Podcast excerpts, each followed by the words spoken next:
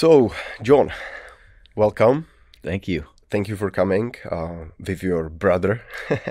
you guys are very interesting guys because you are twins. I don't have uh, capabilities to interview both of you at the same time, so we are gonna split uh, this interview in two parts your uh, twin brother is gonna come later on. Uh, but thank you very much for doing that because I wanna discuss with you something that is um, on my mind for quite a bit, and I was looking for the right person to explain this topic, so uh, the result of this conversation wouldn't be downgrading of the mm-hmm. topic. You know, we are gonna talk about the wheat, the history of wheat, the business. Um, you guys were doing this business in California. Now you are in Florida I was in California, now in Florida. So we have a lot of in common. Yeah. Also, I stopped drinking, let's say, almost two years ago completely. I didn't know that. And I start smoking weed when I'm reflecting, let's say, last two years. Well, I have to say it was it was very good decision mm-hmm. because it really like showed me a lot of different things and a lot of different ideas and so on. Mm-hmm. Uh, speaking of uh, of the way how you started uh, smoking weed or how did you get into this business? Where are you from and so on? Can you tell me more about that? Yeah yeah um, being a musician i think the drug culture is pretty prevalent. And it's an unfortunate thing because musicians tend to be creative and this creativity is often stifled by the drug culture. Um, so growing up we played guitars we played in a metal band. It was like very very prevalent everywhere you'd go people were either drinking or smoking uh, pot, but it was very misguided. Mm-hmm. Um, and that's the reason why I say pot or cannabis sativa. You say pot has so many uh, names, right? Mm-hmm. And many of the names are sort of uh, they're disrespectful to what it is because those names come from the drug culture, it comes from the pot culture, it comes from the stoner culture. Mm-hmm. So cannabis sativa is definitely a more when you say it that way, I think it gives more respect to what it actually is, the medicinal side. But I started smoking young. The first time I had an experience with it, we were uh, on a farm. One of our farm buddies, older sisters, she had a big bag of, of weed and she rolled us some and we went out into the farmhouse. We didn't know what we were doing. We just lit this stuff up and we stayed in the farmhouse for like six hours just playing with the horses and being kids with the animals. And it was kind of fun. It was great. We didn't smoke for a long time after that until we started playing music and enjoying what we thought rock stars should do. Um, so we would smoke before we played, we'd smoke during we played, we'd smoke after we played. Smoking was always there, and the drinking too is kind of like what you'd experience. But the alcohol was definitely something that uh, I would say is a different, completely different uh, thing. You know, it pulls you away, it stifles your feelings. It has a very uh, different thing that cannabis did. Cannabis, what I realized early on was it'd make you insightful, it, introspective, make you more quiet. Um, since you're young, uh, you're going through a lot of stuff. So you'd smoke and you'd think about school. What am I going to do with my life in five years? Everybody's asking me what am I, my career, all these things. So it gave you this time to kind of think. And uh, my parents were Christians at the time, so we kind of it was a hidden thing. It was we were in Florida, so it was a conservative state, so it was very illegal. It was very much a taboo. People would look at smoking weed as something that was very bad and not something that you would do to there's no medicinal side. I was never explained the medicinal side of cannabis. I was enjoying some of the medicinal sides unbeknownst to me but it was not explained. It was not something that uh, people i felt bad while i was doing it all the time you know like i was being the bad kid. You were feeling guilty. Yes you know and that was part of the rock and roll culture too. So um, that was my introduction to cannabis. That's how it began. You know it was uh, sort of a, a, way to be creative with the music uh, mm-hmm. and mm-hmm. and try and hang out with your friends. Mm-hmm. Well, I think our experience is very similar because I started smoking when I was just hanging out with my friends, but we were really just hanging out. We were talking, but we were not spending the time in a dumb way. Mm. I have to say, we were really like chatting, and a lot of like really creative ideas came out of that including this podcast. Wow. That's one of those things that really like first we were talking about it, we were like actually like mm, like thinking loud like how many cool people we actually met through our life and the fact that if we would stay back home in uh, Czech Republic we would never probably seen such a people we would probably find some other people but we were really enjoying what we found here in the states and in LA and you know and so on. So That's a really good point. So it's actually like a really um, creative way how you can spend a time with your friends, and all of us quit drinking because of that. Because the drinking part is is really bad. To me, drinking doesn't have any purpose. I mean, yeah, I would have one beer for a taste or something, but now I, for almost two years, I don't even do that because I don't really see any need. And cannabis, cannabis is really like demonized mostly by people who have no problem to go to the store buy a beer or bottle of vodka, and you can literally kill yourself with that. If you will drink a full bottle Mm-hmm. of some hard liquor, yeah, say goodbye to your health, and that's it. you That's know? right. But the same people are gonna be telling you that you are some type of junkie if you are smoking a joint at Mm-hmm. home, meanwhile you are reading a book. Yes. You know, and that's such a good point because like when we were playing, these were hardworking kids. Mm-hmm. You know, when we got in our band, we were playing eight hours a day. We were writing music. We were doing our best to put our band on the map. Mm-hmm. So when we would smoke, we would work, we would talk, we would have these moments where we were trying to discuss music in a very abstract way. Mm-hmm. These weren't kids just watching videos, you know, and just zonking out watching cartoons, you know. We were being very industrious, and that's a really good point that it reminds me of. Because we had dreams, we had aspirations, we wanted to tell the world something with music. We didn't know what it was, but the cannabis allowed us to be creative and to, like you said, kind of peel back the layers of the subconscious. We were explorative and we weren't afraid. I think a lot of the times when you have somebody who's saying alcoholic, we, we talked about earlier, kind of like with our warm up talk conversation, they're afraid of the background, you know, of their life. And when that comes into focus, and cannabis can do that, cannabis will bring a lot of that background stuff, the baggage, the stuff you're sweeping under the rug, it'll bring it into focus and it gets a bad name for that. But that's why it's an honest drug. That's why we value our best friends, right? Our best friends, the people who care about us most, they'll be the ones who step in and say, hey, man, you're not doing this right, or you should be mm-hmm. stopping this because they mm-hmm. love us. Mm-hmm. And we don't want to hear it at first. We're like, you know what? You're attacking me. You might be a little defensive, right? But in a few three days, four days, you're like, you know what? That he's right, or he, she's Yes, right. He's yes. telling me the truth. I needed to hear that. It was uncomfortable. And cannabis can do that for you when used pro- appropriately and well. It can tell you the truth about your background. So, like, if you have a serious drinking problem, we all know because I had one too, man. And the and that that's what eventually overrode the cannabis was the drinking in the metal culture because you're always taking you know shots of bourbon, dude, straight bourbon. you're drinking that stuff like I know from your guys' culture it's vodka, right? But Uh, it's more beer. is it beer? It's beer. It's Okay. beer. Beer. we would do the beer with the the bourbon, but the bourbon was the that was the one that you that was Mm-hmm. if you get three of these, you're good. and uh, it became a, such a big problem because I noticed I was insulating myself from the truth with the alcohol, you know, and the alcohol was becoming uh, it was a demon in my life. It was a monkey on my back. All of a sudden, I couldn't have conversations or go into a gig without being desperate to have that alcohol fix in order to to play. Weed never was like that. Mm-hmm. I could go days without it. If I didn't have it before a gig, I was fine. My body wasn't having this biochemical response that's addictive. Mm-hmm. You know, that's what an addictive quality substance is, like heroin, nicotine, caffeine, even. All those things have a biological connection to you that cause your body to want it. Cannabis doesn't do that. Mm-hmm. You can have a you can have like sort of a mental attachment to cannabis the same way somebody has it for cucumber juice Yeah. but it's not the same thing as having like an mm-hmm. addiction. Mm-hmm. And so I got addicted to can to to alcohol, you know, and I had to step away from it when I was 26 and I quit for like 6 years.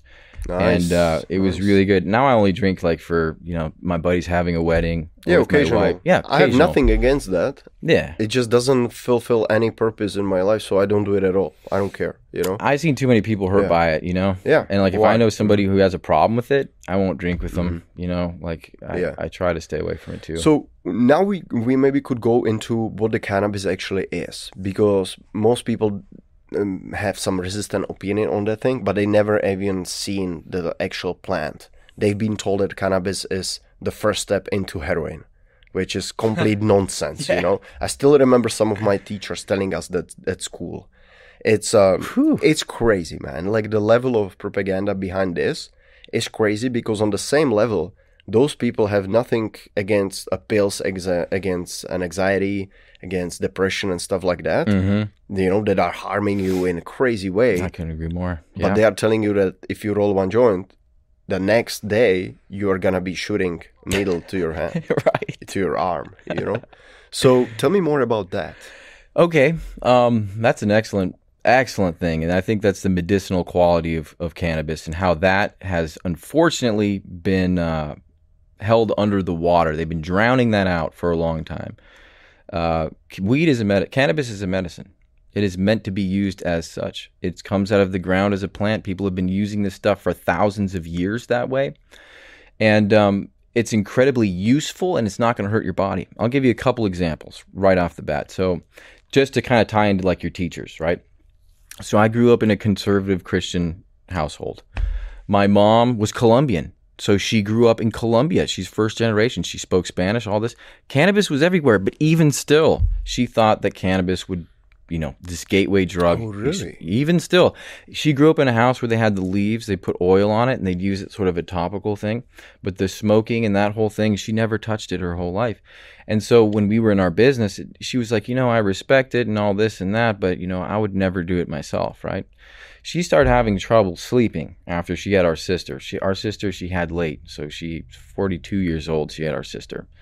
And uh, she increasingly had difficulty getting sleep. And one day I was like, Mom, and this is this began for about a two year process. It's like, Mom, I, I want you to try this. It's going to help you get some sleep. No, no, no, no, no, John. I have this stuff from the doctor. It is going to help me. I was like, okay, Mom. She tried that. It created dependencies. She started. She got sleep for maybe a month or two, three months. The sleep started getting worse again, so she had to come off of it. So she went through this process of trying what the doctors offered her, and it just never was something that she could use consistently. It always had a negative feedback loop. I mean, these are drugs that are made by factories. Yeah, These are yeah. scientists. You know, Yeah. these are they're never going to be they're never really addressing the problem. Mhm. Okay? So finally she acquiesced and she's like, "You know what? I'm going to try this for I'm going to try it." So she tried it and now she loves it. Mhm. And she takes 16 milligrams of the THC with a full spectrum oil with CBD in it as well. And the the amount of of change in her sleep habits and her life, the way it's gotten so much better for her, she tells all of her friends at church the same story, man, because she wants them all to understand how different it is. Mhm. But it's again encountering the the stoner culture, the way that it's used. People think of Cheech and Chong. They think of their teacher in high school, like you're sticking a needle in your arm the minute after you smoke it. My mom's not smoking it. She's eating it. She takes a little pill at the end of the night, and that's it. And she gets good sleep. So people need to understand that it's a medicine. And as true with all medicines, dose is extremely important. So if you're being introduced, if, if your doctor says, I'm going to prescribe you Vicodin or something like that, or Valium, you went through a really intense like car accident, you have PTSD, something like that. He's not going to give you the bottle and just say, hey, take as much as this as you want. He's going to say you take one to two a day and that's it. And that's going to go for such and such amount of time.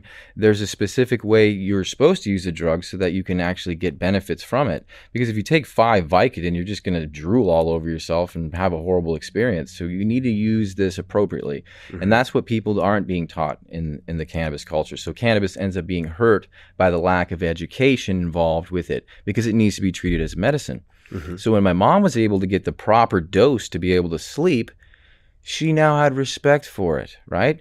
But only too often some friend will be like, "Hey, here's some here's a cookie." And the the guy's like, "Oh, is it going to help me sleep?" Yeah, it'll help you sleep. It's a 25 milligram cookie. They eat the whole cookie. then they're on the moon for a day, and they're like, "Never again, never trying that mm-hmm. again." Mm-hmm. When they should have just had a little piece of the cookie. So I think that the big issue is education, being able to dose it appropriately for the person, so that they get the desired effect mm-hmm. you know, and so they understand that they can control this and use this. You know, if I get into a really fast car and no one teaches me how to drive it, I'm going to wreck that thing. So it's the same kind of story. It's, it's the same thing. And that's why people, the government can control it because they'll take those stories of people who've had horrible experiences and they'll put that in, the, like you said, propaganda. Right. And that's what everybody begins to believe. And they're not hearing the good stories, like my mom in church saying, I've been having trouble sleeping for 20 years. Right. I have the same family story. Recently, my grandma had a problem with her knee. It kind of hurt. Um, and uh, she was using different like oils and stuff. I uh, I contact my buddy. He drove to my city and he gave her a THC cream. She said her the pain went out at night. She could sleep and she got a taste to eat. So once you eat, your body has the nutrition to guess what to recover, right? That's right. So when you feel like crap, everything hurts, and you don't have any sense of taste, you don't eat, which make things way worse because when you don't eat, your body cannot repair anything. right. So instantly it works, and I had to like present it to her like, hey, it's completely a natural thing. Try it. And she was so desperate because of the pain, she did that, and she clearly told me after a couple days that there's a big difference It's awesome. you know and Yeah. it's someone who is like over 70 and they have this whole life you know understanding of oh weed that's the drug but having a 20 shots on a wedding is completely okay Yeah. you know so it's very hard to change it but because the pain in this case was my ally It is. I was able to do it because I was able to tell her, you know. And at the same time, I was telling her, like, you know, um, it's not for everyone. You know, if you are some person who just, you know, should be working, whatever, and has a bunch of responsibilities, you shouldn't be sitting on couch and be smoking one joint after another. And that goes to the dosing. That that's exactly what you just said. Because if you have the right dosage for the right moment, like everything, it can be miracle. But if you have the wrong dosage for the for the wrong moment, well, say, say goodbye to your life because you you're go. gonna mess up big time. Yes. Can you tell me more about the California uh, weed culture? Mm-hmm. Because I grew up there for my adult life. I seen it. I got into it on the end of my stay in California. But I know everybody who grows. I saw the little plants growing with the water running through them. I seen big plants. I seen uh, my friend telling me crazy story that because he has a bunch of flowers on his garden and he has one chicken only and a dog and the chicken eats the leaves or something from it and then is thinking that it's a dog. The chicken think it's dog and is trying to play with the dog all the time you know? So there is a lot of things i have experienced but uh, can you tell me more about the Sure. culture Um, before I hit on that, I want to Okay. say one more thing about, and this is to help people understand how their biochemical, the way God made us as far as creatures, um, it works with cannabis. How do how do our bodies work with cannabis?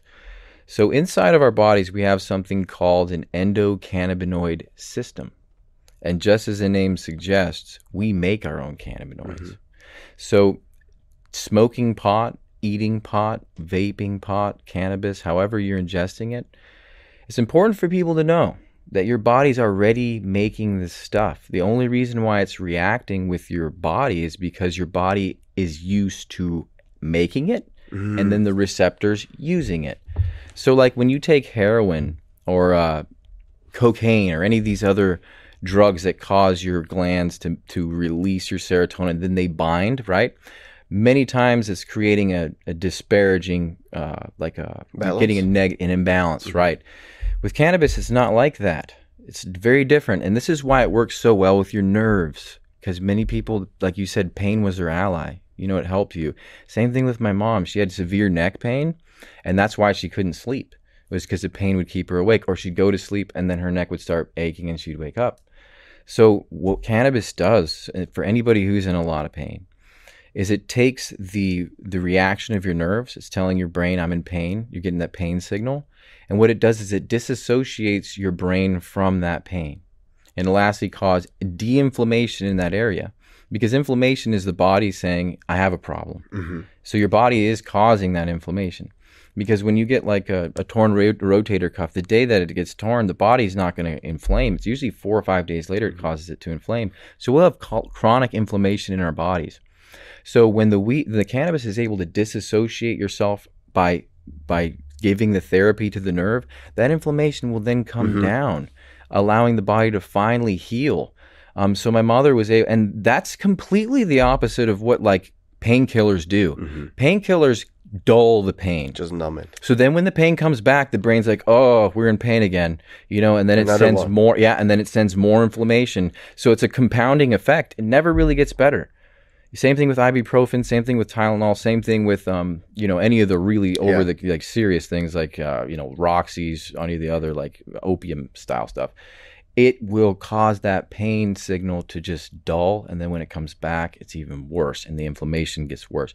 So, this is something I like to tell people because it's causing your body to react with pain in a healthy way. It's giving therapy to the nerves and it's reacting with an endocannabinoid system, something you already have. Mhm, You know, so I like to educate people on that Yeah, front sure. so they know. But to answer your point or your question about California uh, cannabis culture, I think it's really different from SoCal, kind of like where you're at in LA, up to like I'd say the mid state, which is where we were at, kind of like uh, Santa Cruz, Santa Cruz. right there in uh, San Jose, you know, up It's Mm-hmm. the kinda Bay like- Area. Yeah, the Bay much. Area Mm, Okay. that kind of like is like the in between. It's like the bridge, and then you're into NorCal. Humboldt County and yeah, like or. Mm-hmm. Sonoma County, where it really begins, like wine country and all this agriculture and stuff. And uh, to be honest with you, I'm not like I love California, but I definitely connect with the NorCal. I love those guys, dude. Those guys Really? are my brothers. Yeah. They will have like some of the worst stuff happen to them, and they have just the best attitude all the time. I'll be like, "Yo, dude, J- Jeremy, what's going on?" You know, he's like, "Oh, my kid's sick. You know, my garden, my it's like his he's having issues on every front." But he's like, "But it's cool, man. You know, I got a chance to see the sunrise today, and everything is good, bro. Like, you know, you want some breakfast? I'll make you some food. Like, the sweetest culture ever. They have such a good attitude." Mhm. Um, and that's where weed was born, or cannabis was really taken seriously, was in the NorCal, Humboldt That's- area. That's when I actually open on the map because people don't even know how los, like how actually the huge area California is. So the Southern California is pretty much just this part, the Lo- San Diego, Los Angeles, up to like Bakersfield, I would say, Mhm. which is like somewhere right here. There's no Fresno is too high, but somewhere right here is Bakersfield. And then you're talking about this area. This is a Bay Area, like San Jose, San Francisco, and so on. And then even more up, this is like the Humboldt County area. Is like I don't even know where exactly it is. My service sucks. It's kind of like it's you're right there. But it's like more near But the. Uh, those are like three different like uh, fragments of California, Totally. and each one is completely different. It's a crazy subcultures in Yes, each right? one. Yeah. Yeah. and people don't usually even understand like how how big difference it is. Okay, so just go yeah, on. it's crazy how big the difference. I didn't know what it was. Mhm. I remember the first time driving there, I was just seeing desert, and then I saw redwoods, and then I was like, now we're all of a sudden in a rainforest. I was like, this place is crazy.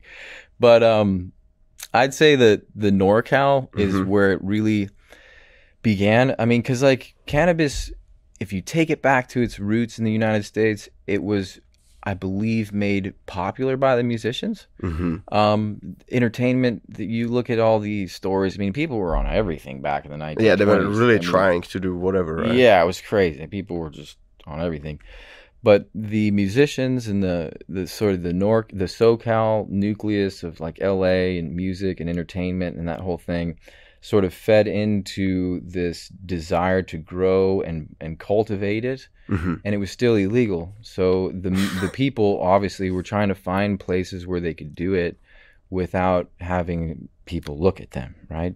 And so they started to migrate up north in the in the state and they found more room to do that. The obviously it was better to grow anyway. So if you have the mind for agriculture, it's a better place to grow.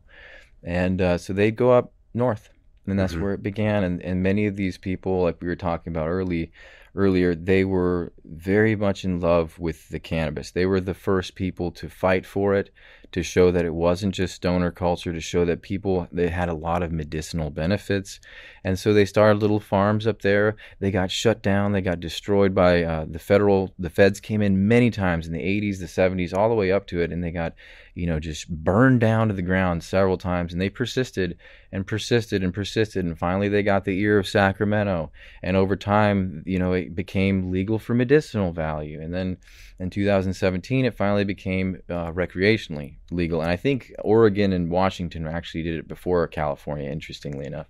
But that's kind of Colorado the way. was the the first one, right? for I think. it may have been I think it was Colorado because I remember a- around the time that you just mentioned, everybody in LA was talking about the Colorado thing, and I remember they said if Colorado is gonna have a success with that, meaning there's gonna be not increase of crime or anything like that, Mm-hmm. they are gonna legalize it in LA, and it Mhm. was like everybody, everyone's eyes in LA area were heading towards Colorado. Right. I do remember that. And then they saw the money that they were Yes, making. They're like, the "Oh yeah, we definitely want this." yeah, taxes stuff. yeah, it was interesting because they were all scared, weren't they? Mm, Like, yes, what's gonna happen? yes, what's gonna happen? But they were like expecting it, like that it should be good, right? Because they know what weed is all about. But also at the at the same way, they're like maybe if there's gonna be some problems, they will never legalize it. Either, Yeah, you know? And exactly. So some people had like problems with that, you know. They had a lot, and I remember uh, the fringe culture, the people who were like too afraid to try it, and there were a lot more than I thought there were. Like people who lived in California who were they just didn't smoke because it wasn't recreational. Their friends would have it and everything. They're just like, you know, I'm not going to do it until. There's a lot of those people, and it's like, well, what are they going to do when they have their first puff of a joint or you know their first whatever? hmm and it ended up going over great. You know, Mhm. the people who Yeah. liked it liked it. The people who didn't didn't. I think the biggest problem was between uh, the issue of big corporations coming in, you know, and taking away this business that was largely run by passionate individuals who weren't in it for the money, who who really loved cannabis.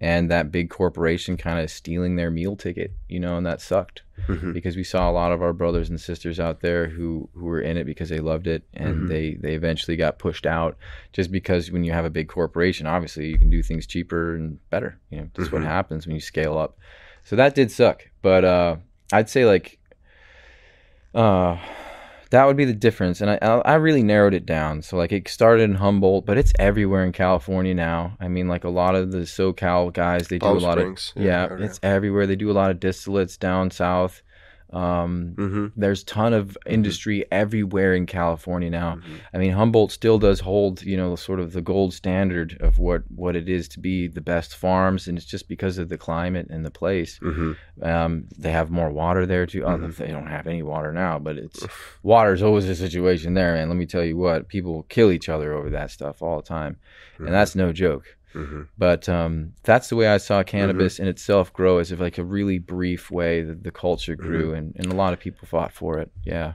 Uh, speaking of cannabis, can you tell me also if you know other uses of the cannabis than for a purpose of extracting the TH, THC from it? Yes. Because I think like the plant is actually really helpful in so many different ways.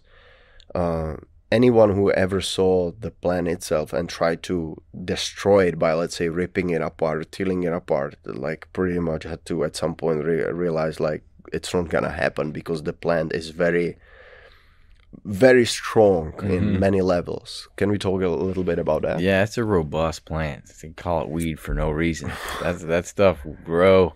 Um, they used it for a long time. Matter of fact, the beginning of the nation, I believe it was uh, our founding, one of our founding fathers. I, I want to say was uh, George Washington, but I might be wrong about that.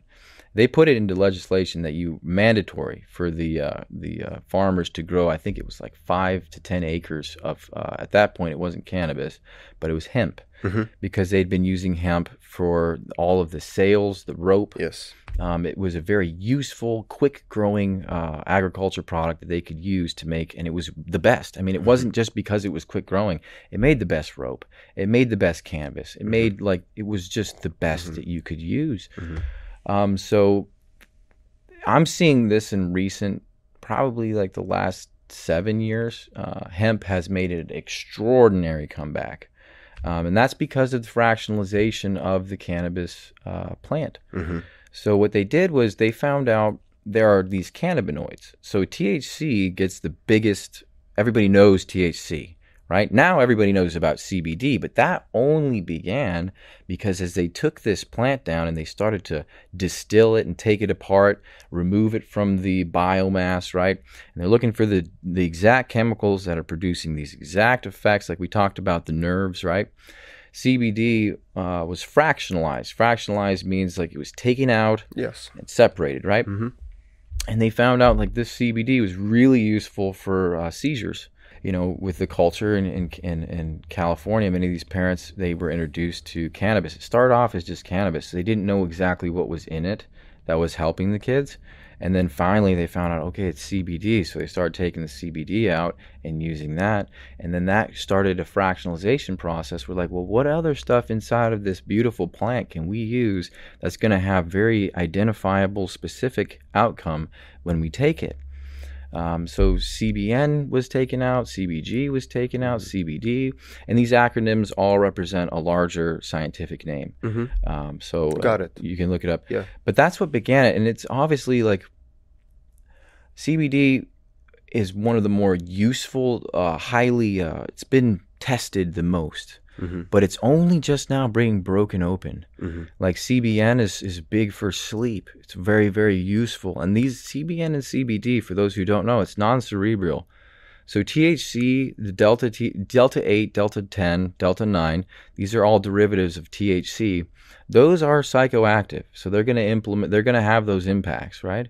But these other there's and there's I- they're finding more, Mm-hmm. but I believe there's 136 to almost 200 now that they're finding cannabinoids, specific cannabinoids inside of the plant that can be used. Mm-hmm. Um, so, and it takes time to test them. And then, of course, you have the, the double blind placebo test. Like, there's a very long uh, uh, process to finding the clinical studies to prove what these things can do. Mhm.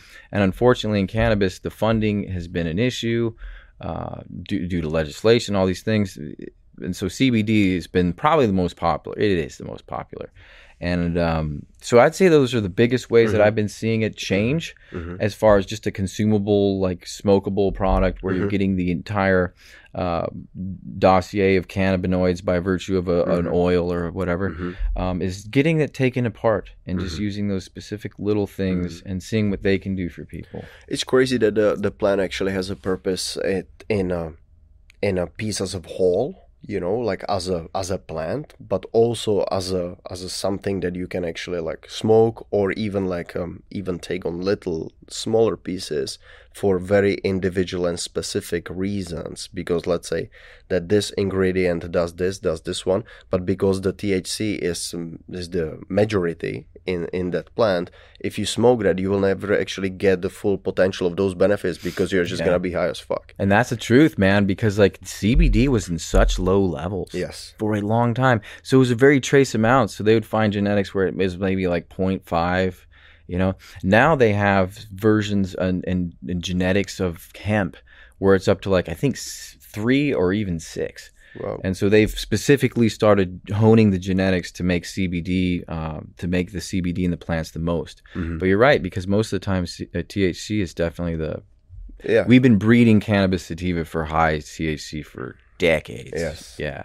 So the original plant pretty much can be kind of gone, right? Because it's already like so modified from the like the original plant that people only think they wanted was the THC percentage to be as high as they probably can, which I don't really like that. Me neither. I agree. because when I have something that is like 46% or 47 like you can buy on one of those uh, shops that I just open here for illustrations.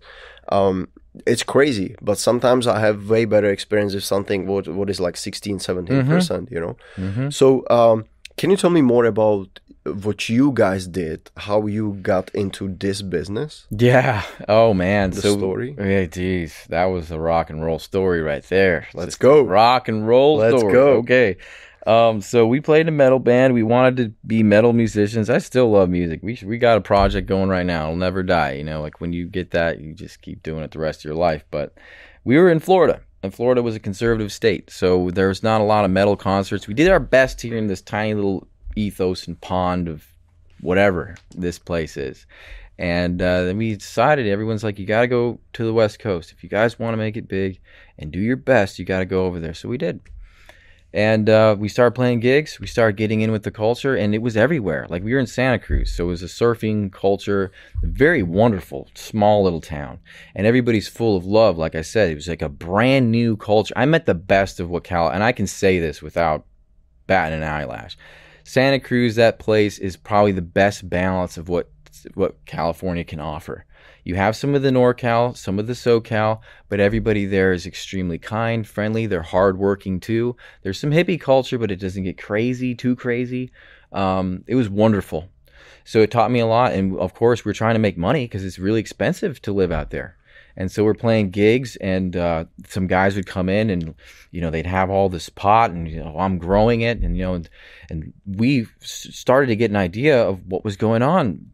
One of our friends was a broker out there, and he's like, you know, I sell on behalf of the farmers to either other farmers who need mm-hmm, it, who have mm-hmm, run out, who need to sell to the to the to what we called dispensaries or clubs back in the day. There were the medicinal, and the way it worked was you get a card, right? So you go to a doctor, you say, "Hey, look, I have this issue." The doctor would look you over and he'd say, "Okay, I'm going to give you a card. You have a card for 10 pounds. And that means you can either grow your 10 pounds at your own house by yourself. You can take care of cultivating your own pot, your own cannabis for your med- medical issue, or you can take your card and put it in a collective.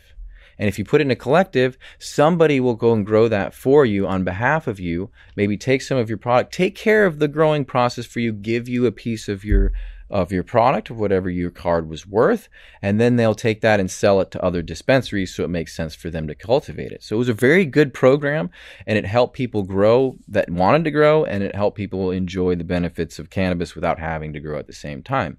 But this left room for brokers to start working. So the broker would go to a collective, he would represent the collective. This is what we started to do, and they would get the collective, the grow op, the garden would take and say, I have 100 extra pounds I need to get rid of. Right? So you go and you go sell that to different dispensaries, find out what they wanted, because many times a collective would have one genetic or two genetics. So they'd have like Blue Dream and you know mm-hmm. maybe some some some Diesel or something like that. Usually it was one or the other, um, and we call them sours or you know there's there's a lot of different ways you can break up genres. Okay, and any anybody who knows cannabis will tell you it's an endless. There's always something new, but mainly it's like fuels, sativa, and indica, right? So, um, and anyway, you find out what the what the club wanted. You know, if they wanted, uh, they had no sours. You go find some good sours. You go bring it to them, right? And so you get a price from the the, the grow the grow op the the collective. He'd say, I, I want eleven hundred dollars for my. It was never eleven hundred. I want twenty six hundred dollars for for for this pound and so you say, okay, take this. And we had cards. So we go to the doctor. We have like I need I have I have a license where I can carry up to 40 pounds with myself by myself. Joe and I together would have 40 pounds. So we could drive with 40 pounds. We could take these. Do you like this? No, I don't like this. What do you want? Oh, I want this. Okay, I'll try and bring this to you by the end of the day. Whatever. So we go drive around, find out, make our contacts. And it was good because we were musicians, so we knew everybody by virtue of going to the shows we go out to the shows. People are getting their, you know, entertainment in. We say hello. They wanted to come talk to us. We're playing on the stage. It was wonderful. Before we knew it, we had a lot of contacts. And we loved what we did because we loved cannabis. And that's where we first got an introduction to the farms. We got to learn what the farms were doing. And Joe and I loved that because the agriculture part, in many ways, is the most beautiful part. You get to see the way they, they cultivate genetics and this and that. But that's how we started. And so from there, we were brokers. Um, we, we got connected with all the farms, with all the different, and we started expanding throughout the state, right? Because there was always little growers inside of Santa Cruz, right? And they're like little farms. Now there's big ones, but back in those days they were small. So each farm might do like 100 pounds, the big end, the low end, maybe 40. And so we go up to Sonoma County, right? Even bigger farms. Go up all the way to Humboldt. Now you're talking farms that are nailing out thousands of pounds we called each 100 pound a box, right? And so if you got higher numbers, you make more money, the price of the cannabis comes down. Mm-hmm. Same thing's true for anything, right? Mm-hmm. So we always wanted to try and do that. And we did that for a while and it worked out great. And typically you'd make a point. So for every pound you sold, you'd make around a $100. Okay. Right?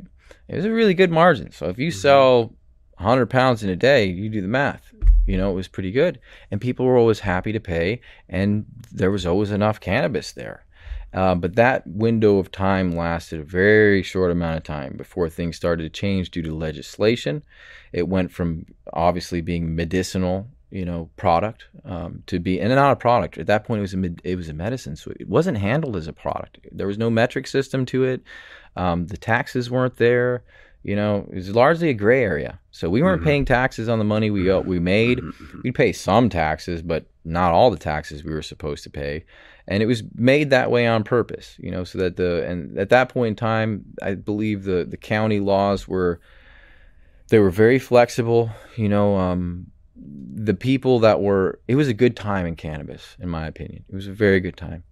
Um, people were making money. The people who wanted it for their medicine was doing good um, they were getting what they wanted uh, and they didn't have to pay for it hmm almost 90% of the time the people who really needed it did not have to pay for it hmm um, nowadays it's a lot different you know you used to know who grew your cannabis you used to know them personally you know and th- you don't have that anymore Yeah. very rarely It's big you know? brands. It's a Yeah. big companies. For example, like when the legalization started in I, I believe 2017, um, in LA started a lot of different businesses. One of them is Eaze.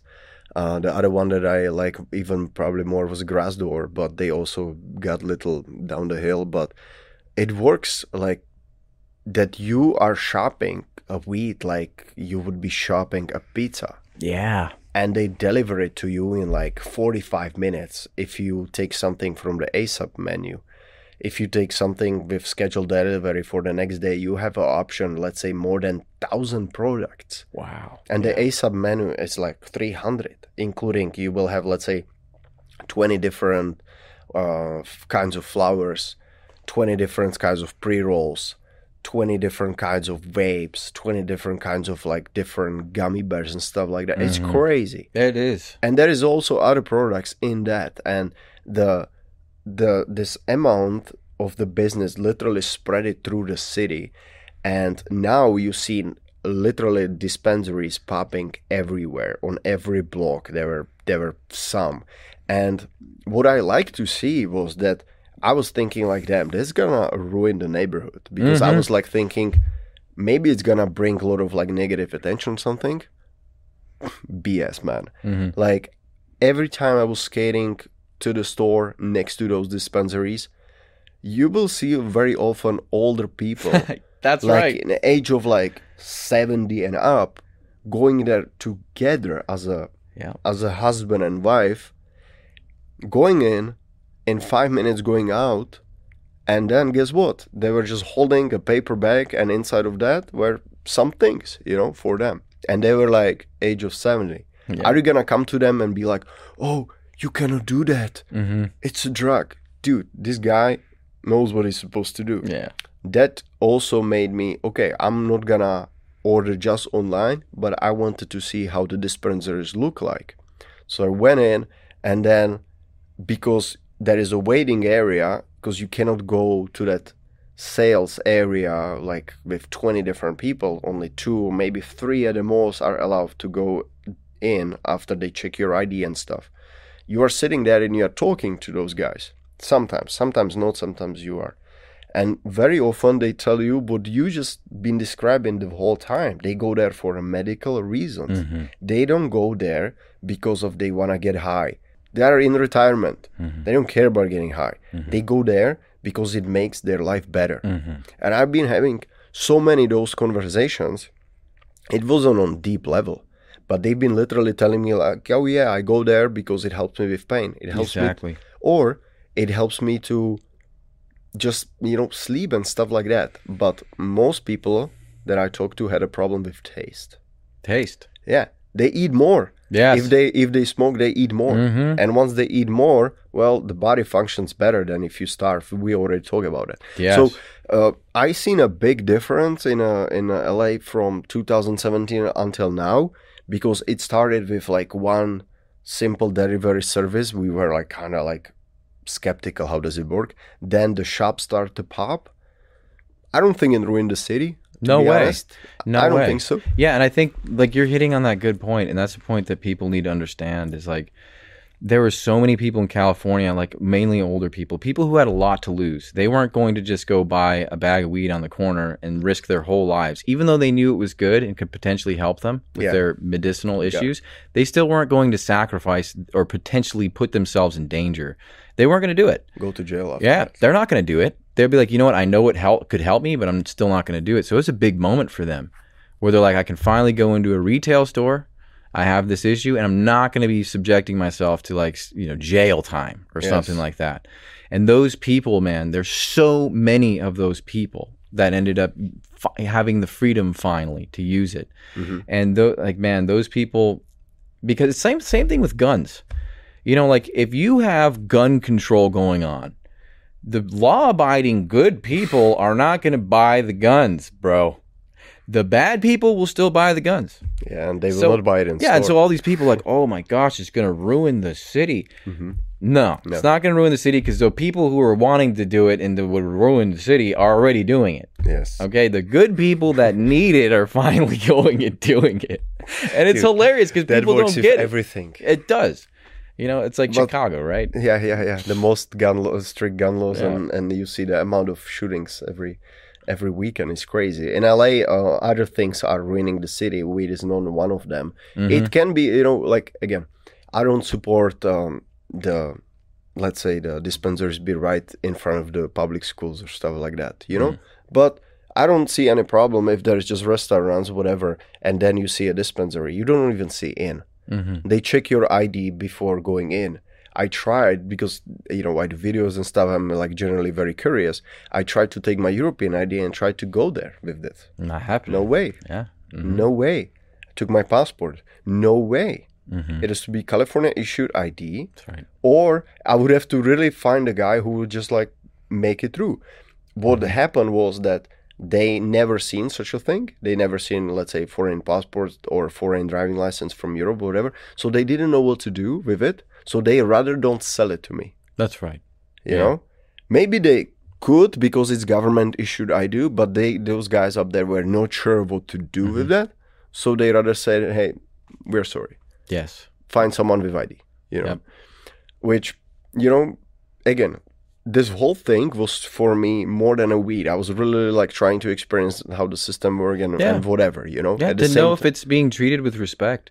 Yeah. You know, is this some kind of a what is the deal here? Mhm. You know. But exactly uh, to your point, when you are talking about how it used to be just a matter of uh, small farms and individuals who Yeah. really wanted it. you had no selection Yeah. like you have now. Oh my gosh. well, yeah, Now. but now we have different kind of weed business. Mm-hmm. Now it's really about money only. yes.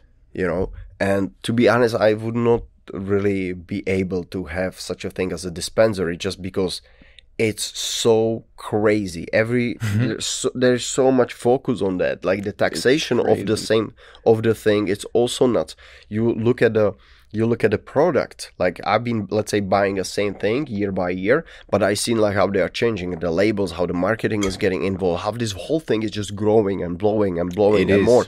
And from 2017 when literally this was like oh yes people like just started it. Some people were already expecting it so they were kind of like first one on the track and they start to do something like Mhm. this well what it is right now five years from that that in 2017 that was maybe some people wet dream you know? Yeah. Yeah. And Joe's going to talk more about the Florida because each state has a different story. yeah you know, and the way that that gold, the green rush has grown.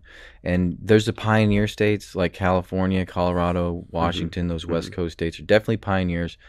But then there's all these other stories of it. And you know, like you had said, it's it's Mhm. really it's interesting to see because when when you have this this this enmeshment and this growth of like capitalism and I love capitalism, man.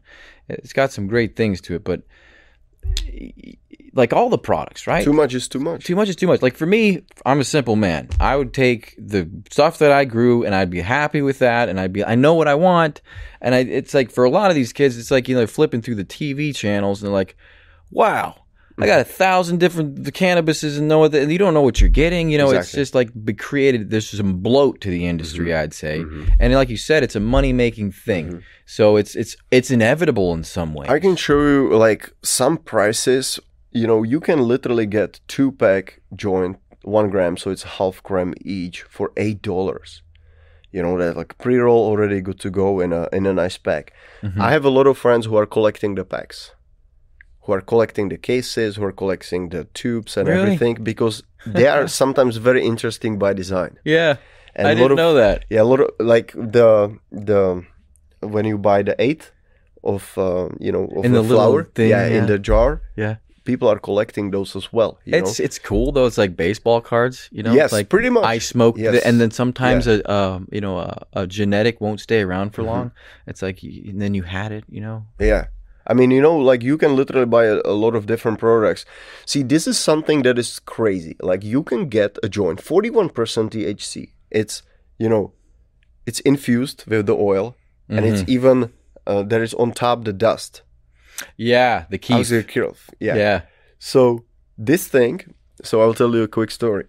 Every Friday I was meeting with my three best friends. Sometimes we invite someone else, but we were just sitting in my patio, we Yeah. were doing barbecue. But every Friday, if let's say some of the guys had a date with a girl on Friday, he told her that the date is gonna be on Saturday, no matter how hard. Important times, boy time, right Dude, there. but it was serious for like almost three years until I moved out. We were doing this, and there were very few cases when someone had to bail out. how many guys were there? Four of us total. Nice, that's right. That's good. Sometimes, and no girls allowed. That's right. You got to have it. Yeah. And there were some chicks that we invite, like whatever, but it was because we know them for so long that they, they wouldn't disturb the, the whole thing. one of the guys, right? It was that was one that. She's one of the guys, Yeah. exactly. so one time we were we were smoking this thing, and you have to understand One all those high ones, like forty-one. Yes, yes, but- oh yeah. But all those guys, they introduced me into that. Okay. So they were heavyweight compared to me. ah, So then we were this story's we were heavy. We were heavy. Well, so we were we were making a full round. We make one round. Then the next round, it was only three of us. The third one was just me and my buddy. you and stuck the, it out. And the fourth round, none of us wanted it. And my friend who smokes like crazy, he put it back to that case. It's I think it's this joint. I'm not hundred percent positive, but I think it's this joint. He put it back in and he said, All right, we'll we'll wait a little bit. And I look at him, I'm like, bro, do you realize that this actually never ever ever happened? That four of us wouldn't finish a thing. That's how powerful it was. We were dude, we were baked. And Yeah, then we were like just looking to the table, like all of us. And Yeah. we were like, that's too much. And Too much. Yeah. and guess why? It was straight the curiosity because we wanted to see what it does. Mm-hmm. You seen 41%, damn, let's do it. It wasn't a good thing. That's like kids, you know. Yeah, It's like exactly. let's see what we can So, do. Right? We haven't done that since. And um, but can, it's interesting too. Like when your tolerance, they, people don't know this, and sometimes I was surprised at this too. Like your tolerance goes up like mad Mhm. if you're going to if you smoke. Like if you see somebody who's an experienced smoker, and usually it's the smokers because they're they're the smoking session is usually around ten to fifteen minutes if you have like a normal size joint, and it can become like this person's smoking a lot of pot. What's the matter with them? Their tolerance is just really, really high. And the same thing can happen when you have edibles. If you're used to taking an edible, like um, gosh, who's Joey Joey Diaz? He's one of Joey Joe Rogan's friends, right? This guy will pound a thousand milligram edible, and that would annihilate a normal person. That would annihilate a whole ten people, really. yeah. But his his tolerance is so high, so he's not having that same experience like like uh, what I would have. Like if I took one puff off that forty one percenter, was cool. I would be pff, I'd be orbiting the moon, man. yeah. So it's interesting for people to know that because they'll see somebody smoke like a giant joint, and be like, "Man, he must be really Mm-hmm. high. How is he going to do anything today?" But it's like, no, he's actually fine. we have a lot we had let's say a lot of different joints through the time but this one specifically since it was infused and and a lot of stuff it was uh, it was something else and we didn't have it since we said like too Yeah. much is too much it wasn't about that you know it wasn't about being big. the same way how when you go and you have a beer with your buddies it's not about being drunk and being on the floor and be embarrassing and Yes. be throwing up on the floor you know but m- my I am very open-minded to the idea of legalization. Do do what you wanna do, whatever you know. Um, I am also a big believer of keeping people out of this until they mature at some level because I don't think if I would start smoking in like let's say 18 it would give me the same benefits what it does uh, give me to now you know like right now Mhm. um, especially like when you go you train jiu-jitsu everybody in my old gym was high before training they already Wow. smoke i trained with nate diaz and like when he starts you know training they sometimes have a blunt before sometimes don't after training always they go to sauna I they talk know that. it's like they very smoke all intimate. the time Yeah. like all those guys they they very often roll high there is even a, a competition in california it's called high rollers Ah, I think it's 14 years already. wow. The winner gets pound of wheat, and you smoke a joint with your opponent before the fight. That's cool. So you guys smoke, then you roll, and then once you win the whole tournament, you get a pound of weed, and it's big thing. It's big thing. People going. Uh, Nick Diaz goes there all the time, and people like that. It's it's huge, and it's not like oh some losers or stoners, bro. Like some freaking That's legit right. black belts goes there. Like right. guys who you would have to spend a lot of money so they would train with you, and Mm-hmm. they train there. You know they're really good.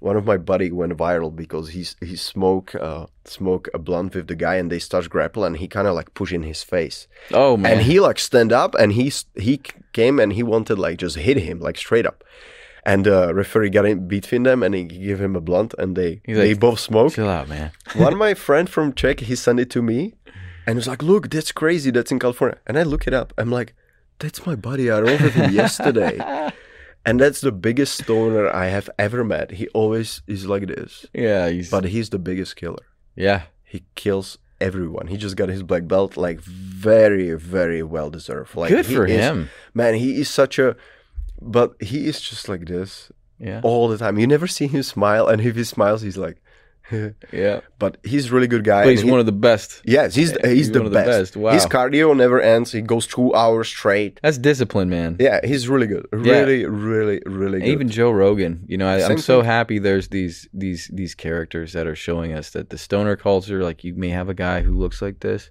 but he's he He's cuts good. like a razor, man. Mhm. This guy's disciplined. He's Yes. not he's not what you think. And he's focused. Very focused. he's know? watching you with his stone eyes, yeah, little. he sees it. and you are the only one that can fit into those little eyes. He doesn't see anything else, and he's going straight for you. That's hilarious. Is there something else you want to add to this story? Because we are gonna also talk. I'm sure, Sure. we are gonna talk in future also with your brother, and maybe it Yeah. would be great if I would make the setup so I could to- talk to two of you guys. That would be also great. Absolutely. Um, Yeah. That's a great question. So I'm thinking about your audience.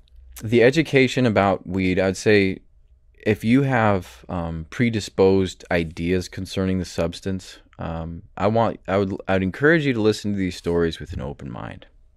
You know, to to try and ask yourself the questions of like, where did I hear about this? Where did my ideas about cannabis come from? Who is telling me this stuff? And then to try and cross examine that with truth and look at what's actually happening in a lot of these states. There's, I mean, it's legal in California. There's a ton of people It's who are legal in using like it. 20 states. now. Right, exactly. Crazy. That's where it began. Yeah.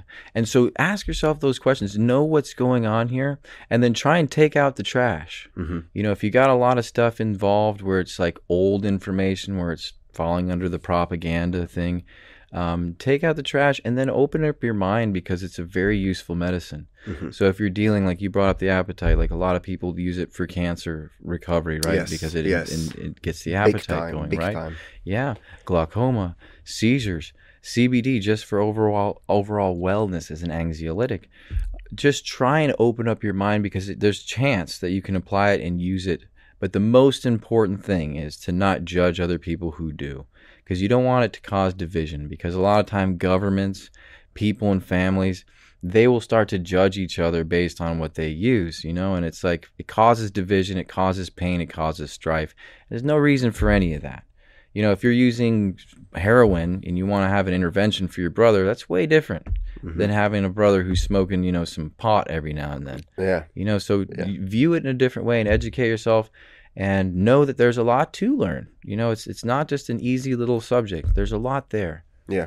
That's what I would say. Yeah. And be responsible. I mean, don't don't uh, don't be like, oh, I, I hate it and I never tried it. You know. Mm-hmm. but make your own opinion based on your own experience. It can be good, it can be bad, but I'm definitely uh, very mad when I see that someone, let's say in my country, um, you know, was 19, 20 years old and had one joint, and they are telling him that he's gonna serve like five years in prison for wow, that. You know, dude. Yeah. like things like that happens because the cops will tell you that he had 20,000 dosages from one joint. My gosh. We are always like all my buddies from like who also live in California, but also they're from from Czechoslovakia. They're saying like, bro, I would like to see such a joint when I would have twenty thousand dosages out Yeah, of one. just- I would love to have one of them because that would last me for some time, not like those little things, you know.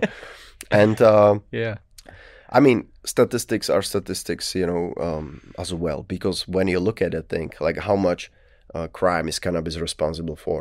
how much how many accidents is cannabis responsible for and then you compare it to something like alcohol or some other substances that are let's say legal but they are not that um, nobody cares about it you know there's no dogma. There's none of that demonization, demonization of the what you know. The, yeah, it's not Yeah. undergoing the scrutiny, the undue scrutiny that cannabis is. put two guys into the room and give them bottle of vodka and they will fight put two guys in the room give them joint they're gonna be best friends Yeah, they'll work through something together. yeah they will do something Yeah, will, they will will. create some idea you know Definitely, Yeah. definitely. So, uh, well, thank you very much. That My was pleasure. Great. It was great, and uh, I really wanted to bring someone who has knowledge about it and who is not just a stoner.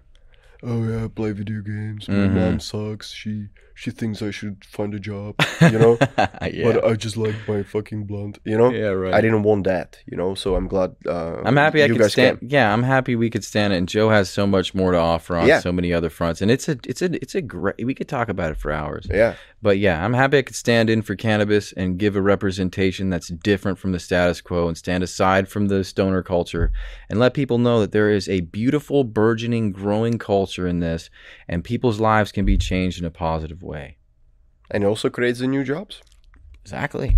Industry. Just look at how much Cal- Colorado made last year. for sure. right. Thank you. Yeah, man. Pokud vás tento díl zaujal, tak tady jsou další díly. A tady jsou další klipy. Mějte se.